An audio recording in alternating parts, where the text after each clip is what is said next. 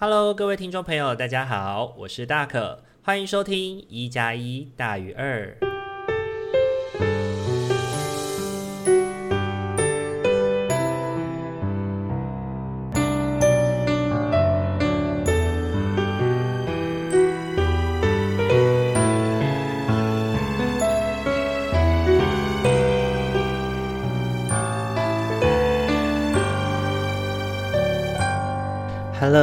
听众朋友，大家晚安！欢迎大家又在礼拜天的晚上回到我们一加一大于二的节目当中。大家这一个礼拜过得还好吗？这一周哦，大可超级忙碌啊，就有一种嗯，很多时间都花在交通上面的那种感觉耶。那这一周呢，很开心哦，有机会去到金门哦。的监狱来带团体哦，这是我第一次去监狱，然后我觉得还蛮特殊的。那每次去金门，其实我自己都觉得很有那种让自己感到放松的感觉，因为呢，在金门呢有一个对我来说，嗯，应该算是蛮重要的朋友哦。每次去的时候呢，他都能够嗯帮上很多忙。像这一次去金门的时候，可能像住宿啊、交通啊，其实都仰赖这个朋友很多的帮助哦。然后。晚上的时候呢，我就去看朋友他们在做一个庙会的艺文活动。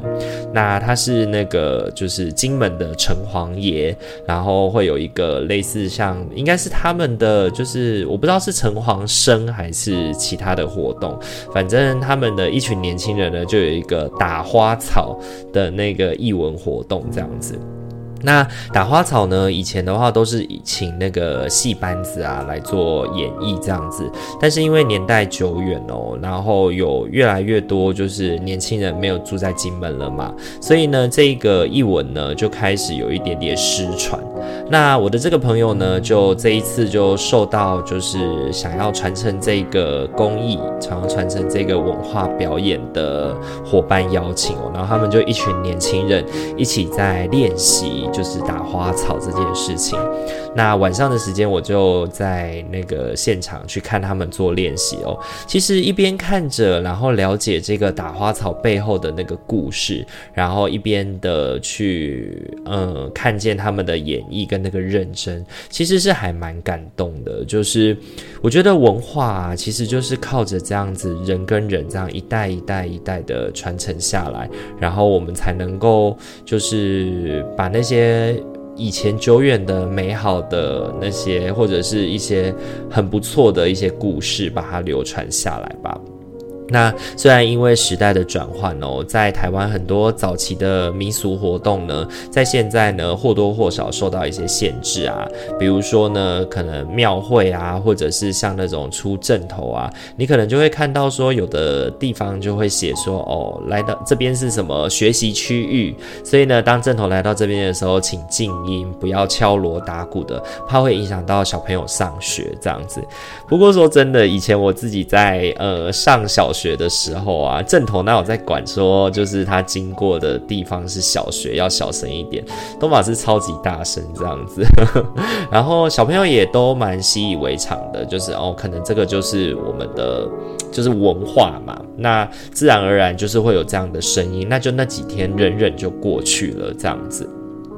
不过呢，我觉得随着时代的演进啦，大家对于文化的思考以及对于文化应该怎么去做传承，也可以是有一些讨论的。不一定什么都一定要遵循古法嘛，对不对？有一些呢，像是会不环保的，比如说炸太多太多的鞭炮啊，烧很多很多的金纸啊，烧太多太多的那种不环保的香啊，那其实会对我们的整个环境造成很大的破坏嘛。那有一些可以调整的方式，我觉得也是蛮好的啦。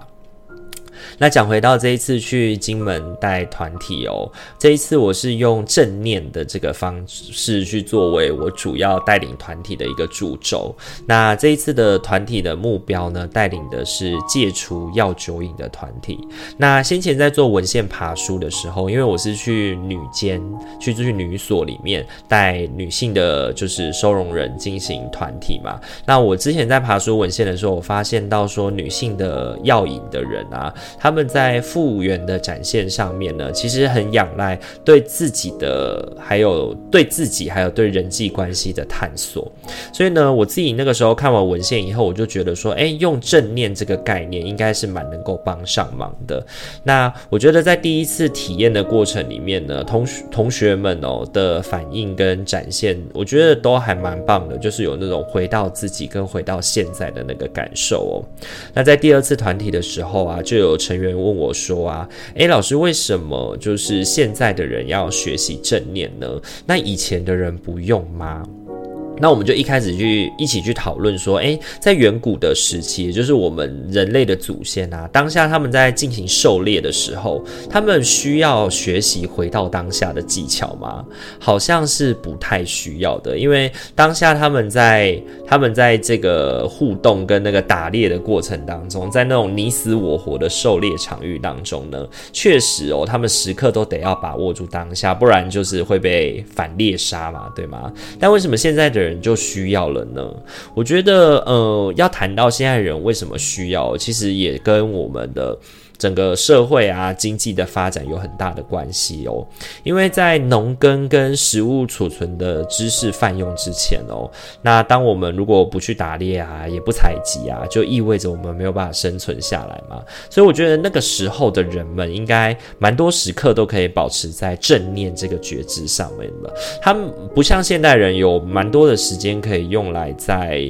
呃，对于自己的感觉做探索啊，或者是应该这样说啦，不像现在的人拥有那么多的烦恼，或者是说，当他面对了可能自己的亲人跟家人死亡的时候，他没有太多的时间去思虑那些忧伤的情绪，他得要很快的去面对，就是他自己所身处的这个现状，然后很快的去调整跟改变自己的姿态，在面对这个自然的环境哦。然而，随着科技跟各种学知识的发展哦，那我们从食物的生产分工啊，再到医药的发展啊，现在的人生存在这个社会之上哦，早就已经不是吃饱喝足睡好就足够的哦。我们现在人会去探究更多有关于生活的意义，那我们拥有了更加多元的关社会关系，那也承担了更加复杂的社会期待嘛。那因此呢，我们需要完成很多很多的事情来满足生存这个目标。那不免呢，在这个杂乱纷张的生活当中，会有很多来让我们分心，或者是当我们试图保持专注的时候，会有很多的声音前来叨扰哦。那我觉得这个过程当中，不仅仅是现在的声音哦，也有很多是来自于过去的低语，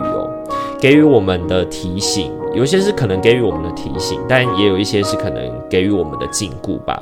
比如说那些声音会告诉你。哦，你不行啊，你不会啊，你不懂啊，你做不到的，你无法改变的，可能各式各样的负面经验会在我们在自我探索的过程，或者是在生活的每件事物上面，慢慢的就浮现出来哦，并跟我们自己现在在面对的事情去重新的叠合在一起了，致使呢，我们产生出就是在认知啊或情绪上面的改变跟波动。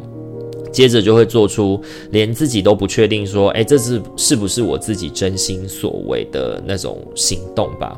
那我觉得正念呢，帮助我们去回观我们自己哦，把自己的内心感受以不多做批判的方式去呈现出来，接受那些跟自己切身相关的过往的生命经验跟岁月哦，我们去认出它，去辨识它，拿起它，然后再一起决定怎么处理它。我觉得这个是正念的一个很棒的功能，也是一个要提醒我们很重要的事情哦。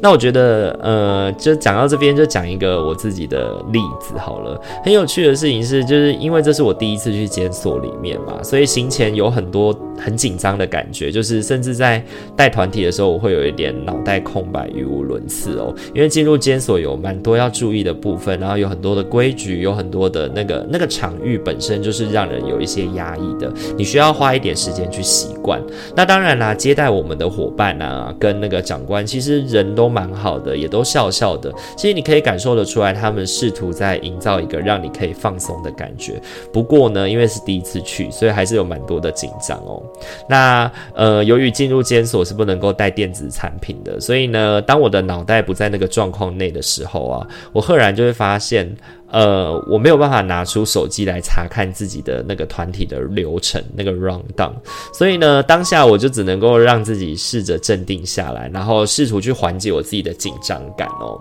我就去跟成员说，哦，我第一次来到监所里面带团体，所以有点紧张，请大家。多多包涵这样子，然后也让我知道说，哎，我得要回到我现在这个状态，然后接受自己已经面已经有的限制，就是我现在没如果忘记了，那就是没有办法，只能够尽力想嘛。然后也让自己在这样的状态之下，好好去要面对眼前的问题。那俨然就是自己为自己示范了一次，就是保持正念的过程。对，那我觉得这是这一次去金门带团的一个很有趣的。就是经验跟学习啦。好，那接下来呢？这个礼拜哦，其实我也抽了一点时间哦，好好的把自己的那个行动专业的页面去做了一个介绍哦，希望能够让来到粉丝专业的伙伴呢，很快的去认识到说，哦，这是一个怎么样的专业啊？然后我觉得很有趣的事情是，已经行动了四年的时间了，那这个礼拜呢，才突然想起来要做这件事情。那果然就是拖延症，就是会让人把很多事情延迟到很后面，很后面，然后 somehow 某一天你就想。起来，然后我就去做了。好，那最后的话要跟听众朋友们说声抱歉哦，就是下个礼拜的巫师与麻瓜的废话时间呢，我们会停更一周哦，因为阿明跟大可呢，在这两个礼拜呢，实在是太过忙碌了，我们都抽不出时间来一起凑起来录音。我们不太希望说，就是我们的生活跟我们的就是工作啊，会很多时候在没有办法互相配合的状态之下，要硬是去凑出那个时间啦。我觉得自我照顾还是蛮重要的，所以呢，下个礼拜呢，我们会暂停暂停的更新一周。那一加一大于二的话，没有意外的话，下个礼拜还是会更新哦。所以下个礼拜的礼拜天还是可以有大可来陪伴大家哦。好，以上的话就是我们这一周的生活分享了。不知道大家听完以后有什么感觉哦？然后你有没有去过金门呢？你有参加过金门的庙会吗？下个礼拜是金门这个庙会的，就是那个举办期，礼拜二、礼拜三的时候，那刚好那个时间点我也会在金门。那希望有机会可以一睹那个风采，跟看见他们的那个就是表演啦。对，好，以上的话就是本周的生活分享了。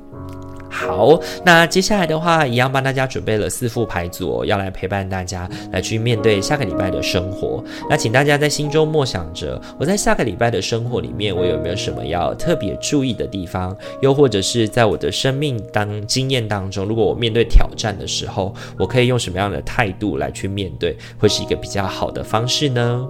那就给大家一点时间去做思考，然后从一号牌到四号牌来为自己选出下个礼拜的生活提醒喽。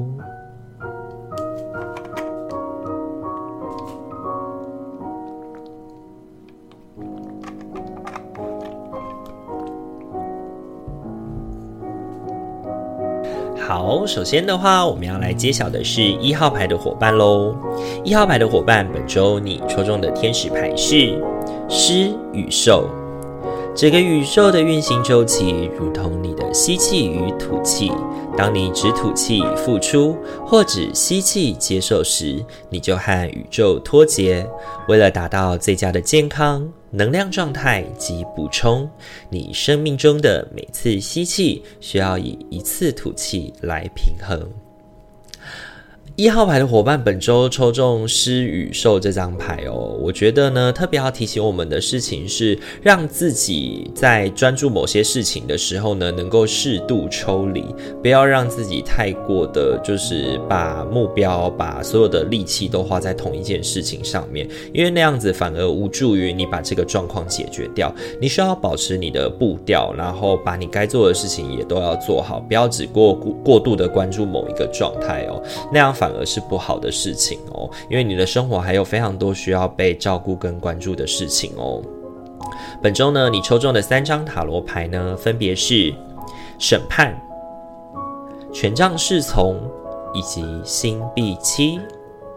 这一周呢，我觉得对一号牌的伙伴来说，应该会遇到让自己觉得很困难啊，好像没有办法解决的问题啊。当如果你遇到了这些状态，或者是你的心很不稳定的时候呢，还是像上面的提醒一样，就是不要把专注力哦都放在同一件事情上面，你需要适度的让自己去抽离那些情境哦。那因为呢，我觉得生活还有其他的事情等待你去了解或者是解决嘛。那当你太过的去专心投入在某个状况当中的时候呢，你反而难以真正的去解决问题哦。不妨呢，让自己休息一下下，先去做一些其他的工作，或者是去抽一点精力去让自己好好的休息，照顾自己一下下。也许你就会在做其他的事情的过程当中灵光一闪，想到该怎么去解决这个问题，又或者是怎么开始去面对你现在要做的这件事情哦。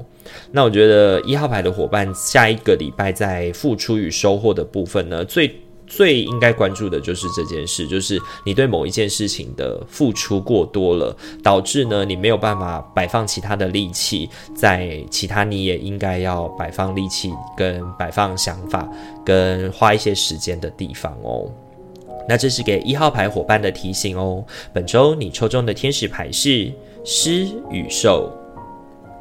好，再来的话，要轮到的是二号牌的伙伴喽。二号牌的伙伴哦，本周你抽中的天使牌是海洋，深邃的蓝色海洋，了解你的灵魂，治疗并抚慰你。但是想象自己沉入具有疗效的大海怀抱，就能发挥有益的成效。最好能花点时间实地亲近海洋，让它的力量。与美洗净你所有的担心与忧虑。二号牌伙伴抽到海洋这张牌哦，我觉得很多时候要提醒我们的是有关于情绪的起伏。那我觉得你可以透过接近水啊、接近海洋啊这样的方式哦，透过那个规律的那个潮起潮落啊，让你去能够放松下来自己的感觉，放松下自己的心情哦，让自己可以更加稳定一点哦。本周的话，你抽中的三张塔罗牌分别是教皇、星币九，还有圣杯皇后。这一周呢，我觉得对二号牌的伙伴来说，可能这几个礼拜发生的事情很多会触动到你的情绪，会导致你的情绪可能会有高潮迭起的状况哦。但我觉得还是要切记啦，让自己不要因为就是情绪的起伏过大，因为这个情绪起伏过大的过程，有的时候如果是好的就算了，如果是那种会让自己嗯。就是生气啊，或者是那种放放弃感的话，我觉得就容易让人感觉到自暴自弃吧。那如果是太过开心的话，就会有一种让人得意忘形的过程。那我觉得就是过犹不及都不好。对，那因为那个不及之处，就是当我们低落的时候，你可能那个自暴自弃的状态起来的时候，你就会把自己关起来，不与人互动，也不跟别人沟通哦。那其实这个不与人互动跟不跟人沟通呢，是无助于。对事情的解决的，那而且你把人群推开的时候后啊，你并不会因为这样而感到放松，反而你会因为就是把人群推开而觉得自己是很孤单的，没有人可以理解的。那我觉得人呢，很多时候呢，被困难难倒，不是因为困难本身很难，而是因为我们觉得没有人理解跟很孤单哦。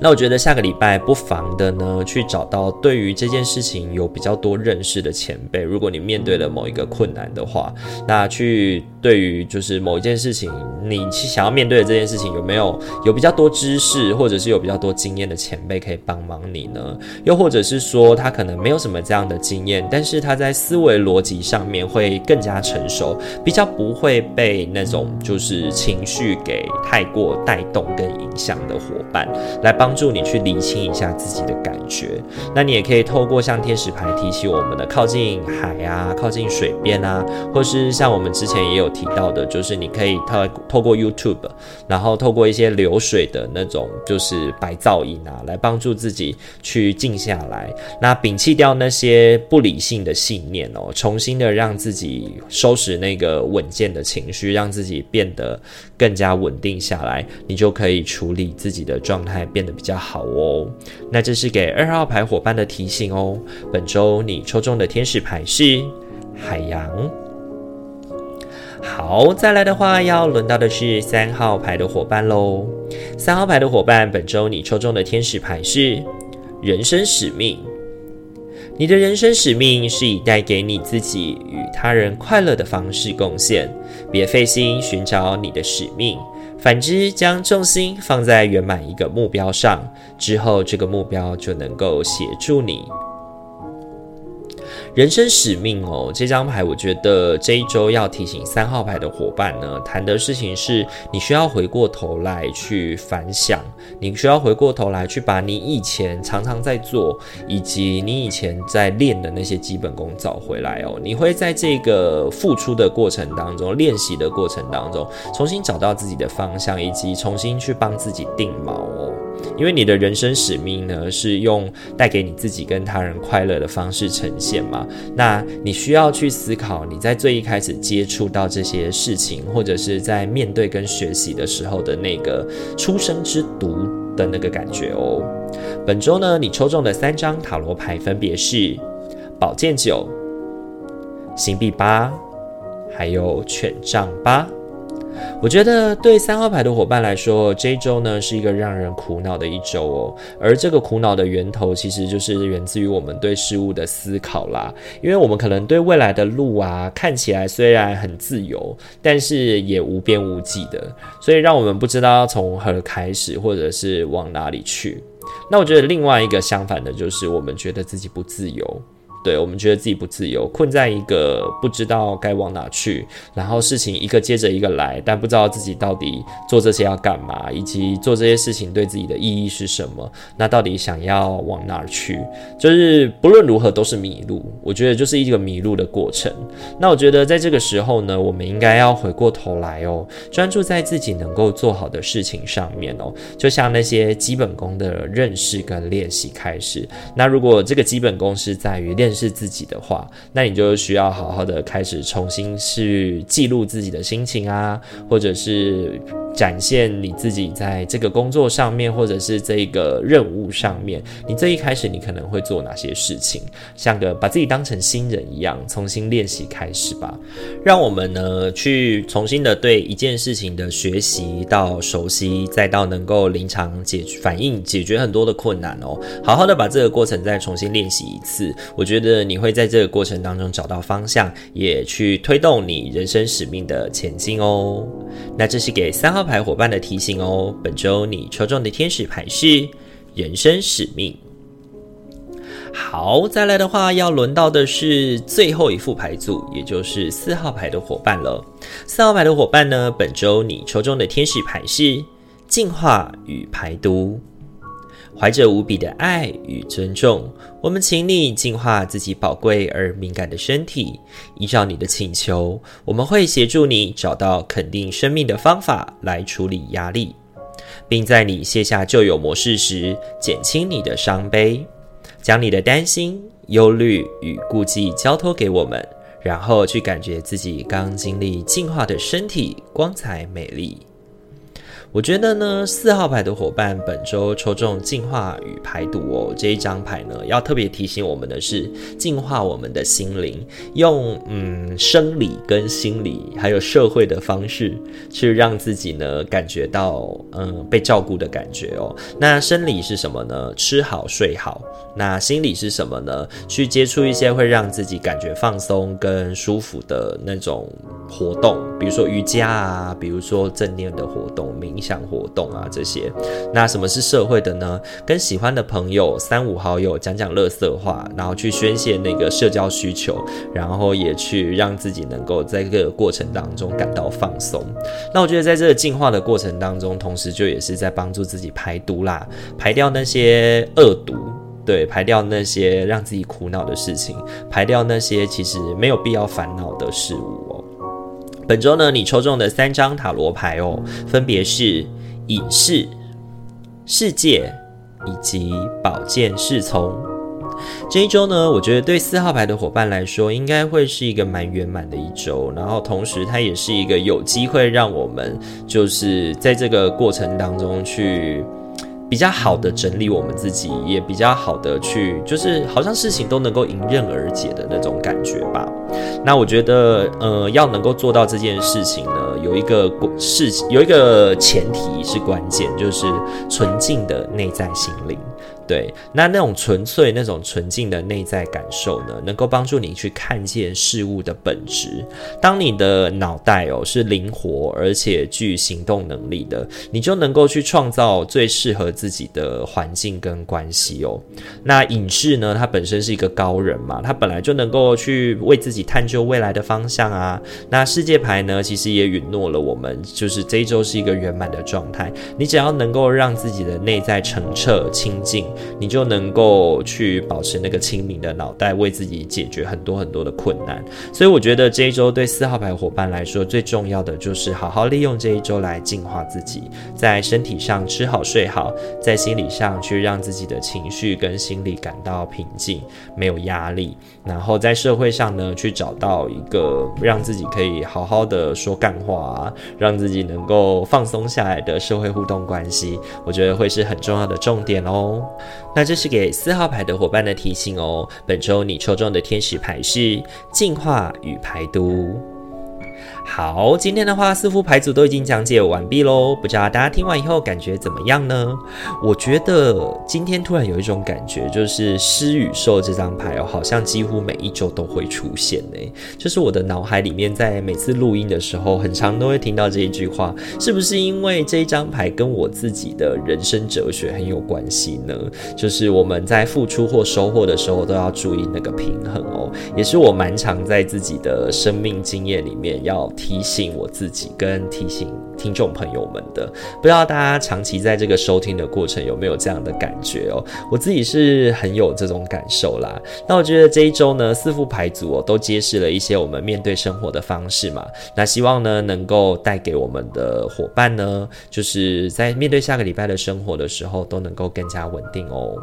那如果你喜欢我们频道的话，可以帮我们按赞、订阅、分享给你身边的朋友，让你身边的朋友可以在周五跟周日的时候都有大可跟阿密的陪伴哦。虽然下个礼拜五我们会休息一个礼拜啦，那礼拜天还是会有哦。希望呢，下个礼拜可以再跟在空中见到大家喽。好，我们今天这一集就先到这边喽。祝福你有一个美好的夜晚，在下个礼拜的生活也都能够感觉到心灵的和谐与平静。我是大可，我们下个礼拜拜。再见喽，大家晚安，拜拜。